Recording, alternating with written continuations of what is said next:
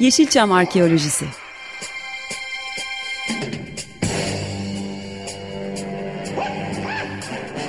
Türk sineması ve Yeşilçam'ın besin kaynakları, emekçileri ve kıyıda köşede kalmış hikayeleri.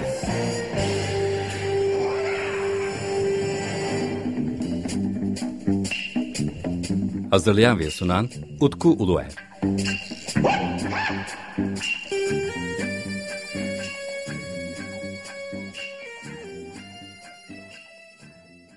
Merhaba değerli Açık Radyo dinleyicileri. Yeni bir Yeşilçam Arkeolojisi'nde sizlerle birlikteyiz. Eriş Akman'la kayıtlarımıza devam ediyoruz. Efendim hoş geldiniz. Çok teşekkür ederim, hoş bulduk. Sizinle konuştuğumuz konuların çoğunu herhangi bir kitapta bulmak mümkün değil. Hele ki bugün sizinle ciddi ciddi konuşmak istediğim bir Lion Aslan Adam filmi, daha doğrusu filmleri üzerine konuşma, daha önce yazılmış olan fantastik Türk sineması kitaplarında yer almamış bir konu aslında. Yani çok az değinilmiş.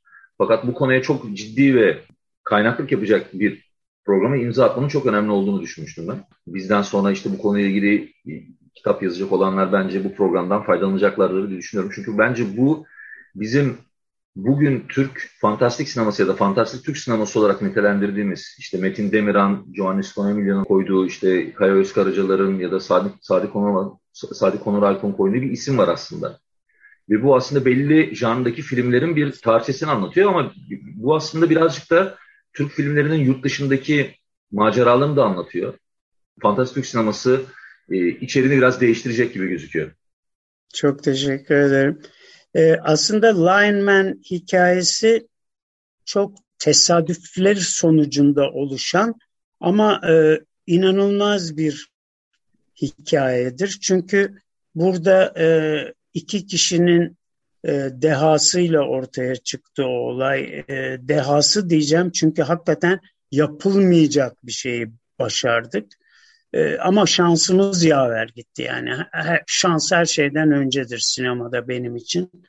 Şimdi şöyle başladı. E, Steven Sloan diye Amerikalı bir dağıtım uzun süredir bir arkadaşlığımız vardı. Ama arkadaşlığımız tamamen kişisel düzeydeydi. İşte Cannes Film Festivali'ne gidiyoruz. Aynı otelde kalıyoruz işte e, Kruazet'teki otellerden birinde. Orada bir takım gruplar oluşur. Yani sohbetinden hoşlandığınız, işte kişiliğini sevdiğiniz kişilerle böyle bir grup oluşturursunuz. Lokantalara aynı grupla gidersiniz. Barlara aynı grupla gidersiniz. Hatta bazılarının ne iş yaptığını bile bilmezsiniz yani. Steven Sloan diye bir e, dağıtımcı. Ben onun ne iş yaptığını biliyorum. Fakat e, adam Amerikan filmleri alan bir müşteri, dağıtımcı. Onun için ben hiçbir zaman ona Türk filmi satmaya çalışmadım. Çünkü imkansız yani Amerika'da, New York'ta bir dağıtım şirketi var. Bir de Porto Rico'da bir dağıtım şirketi var. Porto Rico'da ya İngilizce olacak filmler ya da İspanyolca olacak. Yani siz kalkıp da bir Türk filmi, Rus filmi satamazsınız. Ee, geçen e, programlarda anlattığım gibi bir e, süreçten geçtik ve en sonunda biz filmi İngilizce olarak dublajını da Türkiye'de yaptık. Ee, ama hepsi Amerikalı seslerdi. Yani Amerikan aksanıyla bir film haline getirdik ve MIFE'de filmi götürdük. Ee, şimdi Olay olayda e, daha önce anlattım mı bilmiyorum ama tekrar olursa beni affedin. E, bir trend geleceğini Steve e, fark etti. Yani dedi ki Sword tarzı filmler yani bunlara Sword and Sorcery derler işte Conan the Barbarian gibi filmler falan filan. O, Conan the Barbarian çok önemli çünkü ileride nedenini anlayacaksınız. E, şey e, Steven bu tür filmlerin Masis gibi bilmem ne filmlerin tekrar moda olacağını düşünüyordu. Yani trend olacağını düşünüyordu. Onun için bu filmi yapmaya karar verdik ve e, götürdük. O sırada büyük şansımız orada zaten. O sırada Conan the Barbarian filmi çıktı ve çok büyük iş yapmaya başladı. Sonraları bizim dağıtımcılarımız da e, filmi Conan the Barbarian 2 falan diye lanse ettiler. yani müthiş bir e, şey oldu filme. Şimdi filmin başrolünde Cüneyt Arkın vardı. Fakat biz bütün isimleri geliştirdik. Bahar Erdeniz'in büyükçe bir rolü oldu. Çünkü 7-8 filmden ortaya çıktı Uğur filmin. 7-8 filminden parçalar vardı. Sonradan yazılan bir senaryo üzerine ama şeye çok benzeyen yani Kılıç çok benzeyen bir tema üzerinden gittik. Ee, Cüneyt Arkın'ın adını da Steve Arkın koyduk. Bahar Erdeniz'in adını da Barbara Lake diye şey yaptık ve tam bir pazarlama, marketing ürünü olarak götürdük. Önce Steve tabii müşteri olduğu için bütün satıcılarla arkadaşlığı var. Önce biz bunları şeylere gösterelim, satıcılara gösterelim. Bakalım nasıl bir reaksiyon alacağız. Gittik bir tane salon kiraladık. Hepsini çağırdık satıcıları. Taktık filmi. Ondan sonra bekliyoruz. Çıkacaklar diye bekliyoruz. Çünkü genelde MİFET'te bir filmi sonuna kadar kimse seyretmez. Yani 15 dakikada çıkarsınız. Çünkü anlarsınız filmin nasıl bir film olduğunu. Abi kimse çıkmadı. Yani işte bir buçuk saate yaklaştı artık bitiyor film ve kimse çıkmıyor. Bitti film en sonunda ve dediler ki herkes dedi ki Steve bana ver bu filmi ben satayım. Birdenbire 5-6 tane satıcı talip oldu filme. Bu çok büyük bir işaret. Yani biz dedik ki tamam abi köşe olduk yani. Böyle bir satıcıların talip olduğu bir film. Rank diye bir e, İngiliz şirketi vardır. Devasa bir şirkettir Rank. E, Rank'ın e, dağıtım müdürü John Cater diye bir beyefendi bize çok yardım etti. Yani filmin yapımında işte İngiltere'deki post prodüksiyon şeylerinde falan filan çok yardım etmişti. Çok da eski arkadaşıydı Steven ve biz kalktık filmi buna verdik. Satmaya başladı. İlk önce İspanya'yı sattı. İspanya çok zor bir teritoridir. Bölge deriz biz. Yani yani mesela Fransa'sını sattığınız zaman Senegal, Tunus, Cezayir falan hepsi Fas hepsi Fransa şeyiyle gider. Onun için bu bölgedir. Frankofon bölgesi deriz mesela. Ve İspanya çok zor bir bölgedir. Yani hele e, İngilizce filmler için. Çünkü e, İspanyollar dublajlı seyrederler. İspanyolca dublajlı film seyrederler. Bir dağıtımcının dublaj yapması için de filmden çok büyük bir beklentisi olması gerekir. Porsantaj olarak filmi satın aldı. İlk satışımız İspanyol oldu. Bu da çok iyi bir işaretti. Yani İspanya'ya sattım dediğiniz zaman diğer bölgeler İspanya'yı bildikleri için hemen talip oluyor. Film en sonunda e, korkunç bir hasılat yapmaya başladı. Fakat bu bu arada film çok popüler oldu, çok başarılı olduğu için hemen korsanlık başlıyor. İlk önce Singapur'da çok iyi arkadaşımız olan bir dağıtımcı filmi korsanladı. Çünkü biz belli bir fiyat istiyorduk. O fiyatı vermek istemiyordu ve korsanladı filmi. Açık açık da bize söyledi yani arkadaşımız çünkü kusura bakmayın çocuklar ben korsanladım filmi dedi. Nereden bulduğunu söylemedi kaynağı ama bir yerden dupe negatifle kopya basıp falan böyle kötü bir kopyayla hı hı. çıktı filmi. Çok da büyük para kazandı. 6,5 milyon doların üzerinde bir hasılat yaptı. Bu Amerika hariç. Amerika, Kanada hariç. Daha Amerika, Kanada'sı satılmadı filmin. Ondan sonra e, Steve işte ben ikinci hemen ikinciyi yapmaya şey yaptım. Çünkü herkes de bana diyordu ki bir sequel'ını yap, sequel'ını yap, sequel'ını yap. Daha kaliteli bir şey yapmak istedim. Çünkü teknik olarak Aslan Adam 1'de bir takım kalitesizlikler vardı. Yani resimler çok şey değildi yani ne kadar düzeltsek o kadar iyi değildi. Negatifler çizilmişti bilmem neydi. Tamam biz bunları ıslak baskıyla bilmem neyle düzeltmeye çalıştık ama yani yine yeterli olmadı. Onun için dedim ki ben İngiliz aktörler kullanacağım, Amerikalı aktörler kullanacağım ve bun, bunun daha iyisini yapacağım. Buyur. Bir, bir, bir sorum olacak. Şimdi e, evet. Lineman bir kült film. Bizim yani kült literatürümüze aslında girmiş değil çok fazla. Yurt dışındakiler biliyor. Evet. Fakat bizdeki yani kitaplarda da çok fazla yer almamış.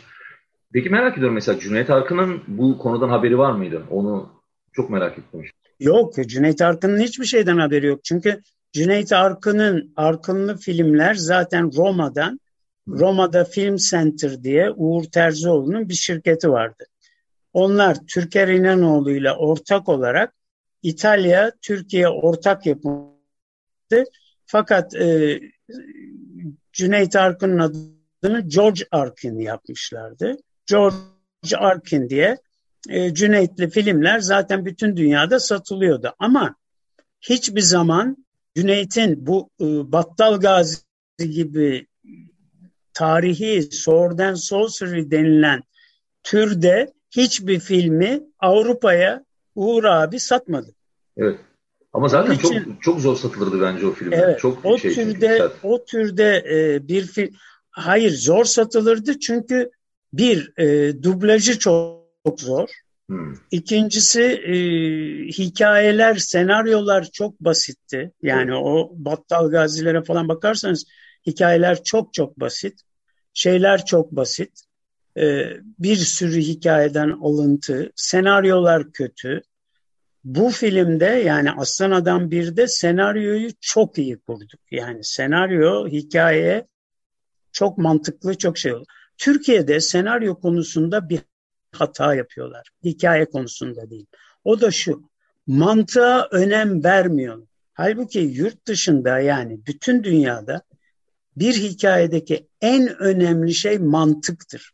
Yine aynı tuzağa düştüler. 1960'larda 70'lerde de aynı şey vardı. Senaryoda mantık yoktu. Bir tek Arzu filmin filmlerinde mantık vardır. Dikkat edin 70'lerde yapılan filmlere. Onun dışındaki bütün filmlerde bir mantıksızlık vardır. Hadi canım olmaz bu kadar falan dedirtir. Yani bir adam eğer zayıfsa o adam kalkıp da 15 kişiyi dövmüyor diye. Peki e, şimdi VHS formatında çıktı film Lion değil mi?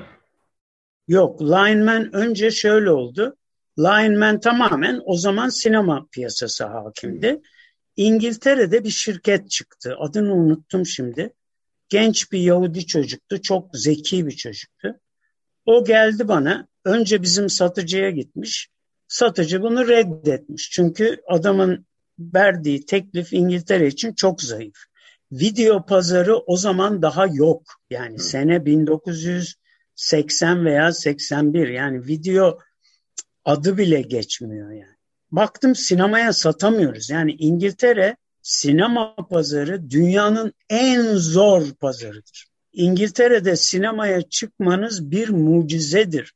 Ancak yıldızlar olacak, çok çok iyi bir e, düzeyde hikaye olacak yahut işte Yılmaz Güney gibi büyük sükse yapacaksınız. Mesela Sürü filmi tek sinemada oynadı ama bir yıl oynadı İngiltere'de.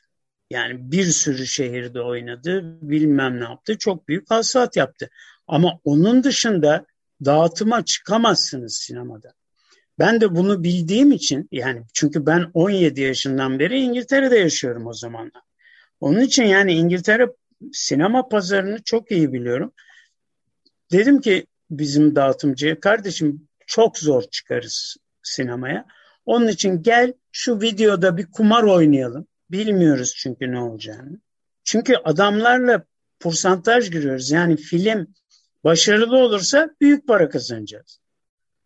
Ama adam minimum garanti veremiyor bize. Yani yüksek bir minimum, yine verdi bir minimum garanti ama çok düşük bir minimum garanti.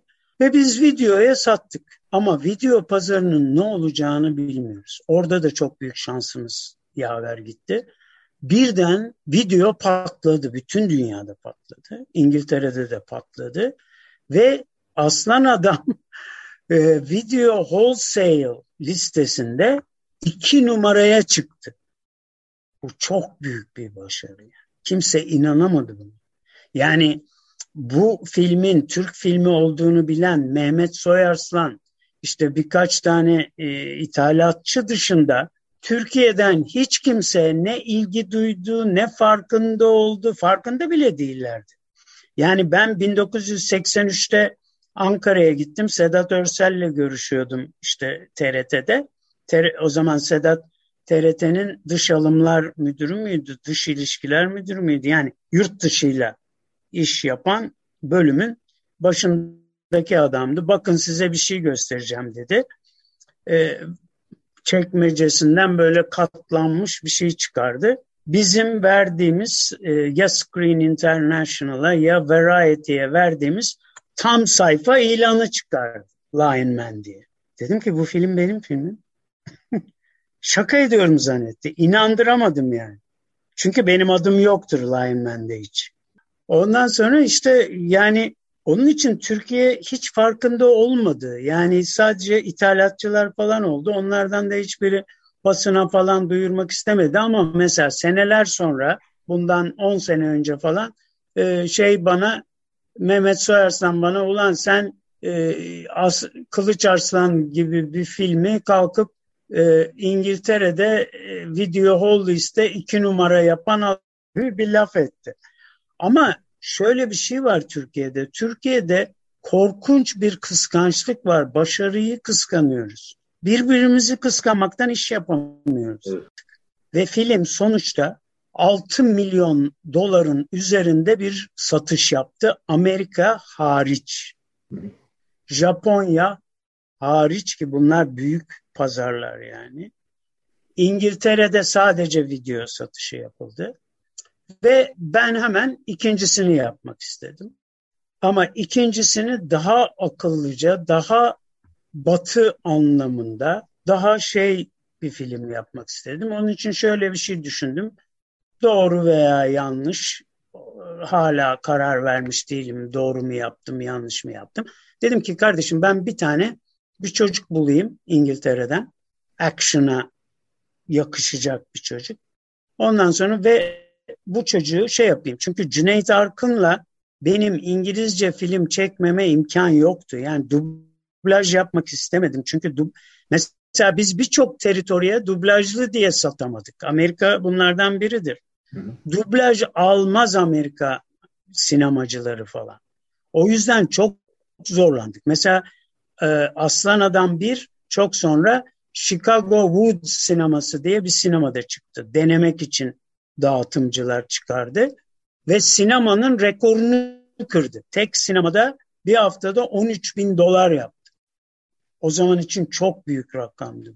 Aslan Adam 2'yi de e, İngiliz bir aktör kullanmak istedim. Ondan sonra Amerikalı İngiliz bir yan kadro kurup ikinci aslan adamı yapmaya karar verdim. Steve o sırada fi, film sanayinden biraz soğumuştu. Çünkü iki şirketi de battı, dolandırıldı. Mesela Porto Rico'daki şirketini başına koyduğu adam dolandırdı ve bu şirket battı. Amerika'da iflas etti. Onun için bu dedi ki bana e, Eriş ben artık sinema sanayinde hiçbir yatırım yapmak istemiyorum. Finans sektörüne gireceğim. Zaten Yahudi bir e, arkadaşımdı. Ondan sonra bizim işimiz finans dedi. Abisi de zaten finans şirketlerinde çalışıyor.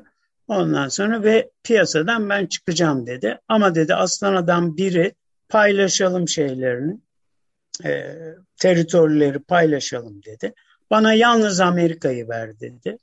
Kanada'da dahil bütün gerisi senin olsun dedi. Ben de okey demek zorunda kaldım. Çünkü adam karar vermiş. Steve bir de benden 10 yaş büyük biriydi yani. Arkadaşım da ama çocuk ruhlu, genç ruhlu. Aslan adam ikiye yalnız girmek zorunda kaldım. Onun için de işte bir takım finans bulmam gerekiyordu. Bilmem ne. Çok iyi bir kast yaptım. Birden bir de İngiltere'de o zaman yani bir prodüktörler kulübü vardı. Yani o kulübüne girmek çok zordu. Eğer o prodüktörler kulübüne girmeden dışarıdan film yapmaya kalkışırsanız bir sürü baltalamalarla karşılaşıyordunuz. Türkiye'den işte Dee Taylor diye o zaman bir İngiliz kız vardı burada filmlerde oynuyordu. Türk filmlerinde falan oynuyordu. Dee Taylor'ı oynattım. İşte İngilizce bilen birkaç tane oyuncu koydum ve ne yazık ki sesli çekemedim. Tamam sesli çekemezsem dublaj yapacağım.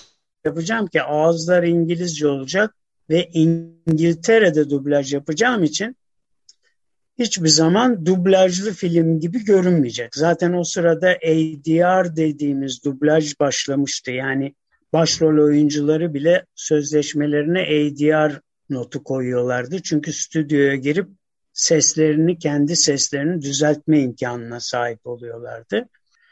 Bu arada ADR Automatic Dialogue Replacement'ın baş harfleri. Neyse işte Aslan Adam 2'ye biz 1983 yılında yazında başladık. Ama 3 sene bir development period yaşadım ben. Ee, ve development period biter bitmez de pre-production'sız production'a girmek zorunda kaldım. Yine Türk filmlerinin düştüğü tuzağımız. Ve de filmi zar zor, kazara bitirdik. E, filmde e, en büyük handikaplardan biri yönetmendi ne yazık ki. Çünkü Mehmet Arslan çok iyi bir yönetmen Tarkanları falan çekmiş fakat öyle bir zamanla rastladık ki yaşlanmış, alkolik olmuş, hiç sağlıklı değildi. Ee, birinci asistan Allah'tan Şahin Gök'tü. Yani filmi Şahin Gök'le ben elimizden geldiğince çünkü Mehmet abi de bir de korkunç bir ego vardı. Bize dokundurtmuyor, doku, dokundurtmamaya çalışıyordu. Bir de onunla savaş veriyorduk. Bir de ben aptallık ettim, bir de rol oynuyordum filmde. Korkunç bir savaşla filmi bitirdik. Ee, ondan sonra İngiltere'ye götürdük. İngiltere'de e, special efektler vardı. İşte e, cadı en sonunda yanıyor falan, ışınlar falan giriyor falan böyle bir fantastik bir sahne vardı. O sahnenin tabii şimdiki gibi optik efektler falan yok. O sahne negatifte yapılıyor ve 8 ay sürdü onun yapımı. Tamamladık ve piyasaya çıktık. Abi birden korkunç bir şok yaşadık. Bütün Aslan Adam biri alan herkes sıraya girmiş durumda. Kuyruğa girmişler. İsrail satmıyor filmi. Açık arttırmaya çıkarmış durumda. Abi herkes dedi ki abi bu ne biçim film? Steve Arkın yok. Birden Cüneyt Arkın olmadığı için film bir inkitaya uğradı. Yani duraksamaya uğradı. Korkunç moralimiz bozuldu. Eyvah satamayacağız falan olduk. Nitekim ben o kadar moralim bozuldu ki yani bıraktım filmin peşini falan bıraktık. Film zarara uğradı ama dağıtımcılar zengin oldu. Şimdi mesela biz dava açsak Aslan Adam 2'de benim ismim var yapımcı olarak falan ama Aslan Adam ismim dahi yok. Steven Sloan'un ismi var ama benimki yok. Ben koymadım yani utandığımdan koymadım açık söyleyeyim utandım ben filmden yani böyle şey gibi tabii alınmasınlar ama yani işte Türk yapımı Süpermenler falan gibi bir film yapıyoruz. Pek o zamanki kafamla tabii genciz o zaman. O zamanki kafamla e, öyle bir filme ismimi koymak istemedim. E, peki ama yani şu anda e, iki filmi de sanırım bulmak o kadar kolay değil. Yok bulamazsınız. Yani ancak işte YouTube'da var ama kötü kopyalar. Ben gördüm evet. kopyaları. Çok kötü kopyalar. Bizde bir de mesela Aslan Adam birin kopyası yok. Ee, Kılıç evet. Aslan filmiyle Lion Man aynı şey değil. Bir kez bunun altını çizelim. Ee, diğer bütün araştırmacılar için de bunun altını çizelim. Daha sonra çıkan filmin başka bir başlığı daha vardı sanırım. Ya Lineman 2 yani. Lineman 2 e, Wrath of the Witch Queen yani e, cadı kraliçenin intikamı yahut evet. laneti falan gibi ee, bir isim verdik. Yani bu çünkü YouTube'da yer alan bazı kopyaları vardı. Eğer e, oradan izleyecek olan insanlar varsa bunun da altını çizmemiz gerekiyor. Yani kısacası aslında bizim e, işte özellikle Dünya Kurtan Adam ve daha sonrasında Yılmayan Şeytan filmlerinden önce kült olarak yurt dışında çıkmış. Bir de Şeytan var bu arada. Evet, ee, evet. Onlardan önce aslında e, piyasaya çıkmış, büyük bir satış rakamına erişmiş kült filmimiz Lion Man. Evet. Ee, yani çok teşekkür ederim. Anla, anlattığınız uzun e, uzun da bir anlatış oldu. Ee, sanırım bütün detaylar e, bu programda yer almıştır diye düşünüyorum ben. Ee, evet, evet. sağlık efendim. Ama tabii bize ayrılan süre burada sonuna gelmiş olduk. Evet. Ee, Kusura ben, bakmayın biraz uzun anlattım galiba. Efendim çok teşekkür ederim. Ee, önümüzdeki programda sizin ben başka, başka birkaç filminizden daha bahsedeceğiz. Ee, siz çok farklı yapımlara e, imza atmış ve hani derin Yeşilçam, derin Türk sineması, derin fantastik Türk sineması diyeceğim bir isimsiniz aslında. Bunu da sizi tanıdıkça aslında ben keşfediyorum. Bu konuşmada bir şeyi fark ettim. Ben çok büyük bir hata yaptım. Çünkü e, ben e, her tür filmi yapmak üzere yola çıktım. Keşke yani Aslan Adam 1'deki en büyük başarılardan biri bence tesadüf diyoruz ama en büyük başarılardan biri action film olmasıydı. Keşke ben action filmlere sadık kalsaydım. Çünkü hakikaten action senaryolara yatkın bir şeyim var. E, hayal gücüm var. Demek ki çocukluğumda çok sevdiğim için olsa gerek action filmleri. Efendim hiçbir zaman için geç değil diyorum ve e, önümüzdeki 15 gün sonra e, Yeşilçam Arkeolojisi'nde tekrar buluşacağız. E, sanırım yine sizinle yaptığımız e, bir, bir kayıt daha yayınlayacağız. E, sohbet etmeye devam ediyoruz efendim. Çok teşekkür ederiz sizin de zamanınız için. E, böyle değişik ben teşekkür ederim. E, kazılarımıza devam ediyoruz. Bakalım e, bir sonraki kazımızda sizinle birlikte neler çıkacak. Onlar sürpriz olsun. E, 15 gün sonra yaptığımız tanıtımda görürsünüz. Efendim ben Deniz Utku Değer, değerli konuğum Eriş Akman'la birlikte Lion Man yani Aslan filmlerini, hikayesini anlattık. 15 gün sonra tekrar Yeşilçam Arkası'nda görüşmek üzere. Hoşçakalın.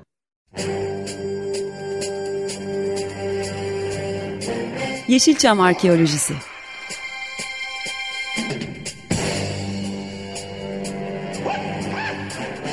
Türk sineması ve Yeşilçam'ın besin kaynakları, emekçileri ve kıyıda köşede kalmış hikayeleri.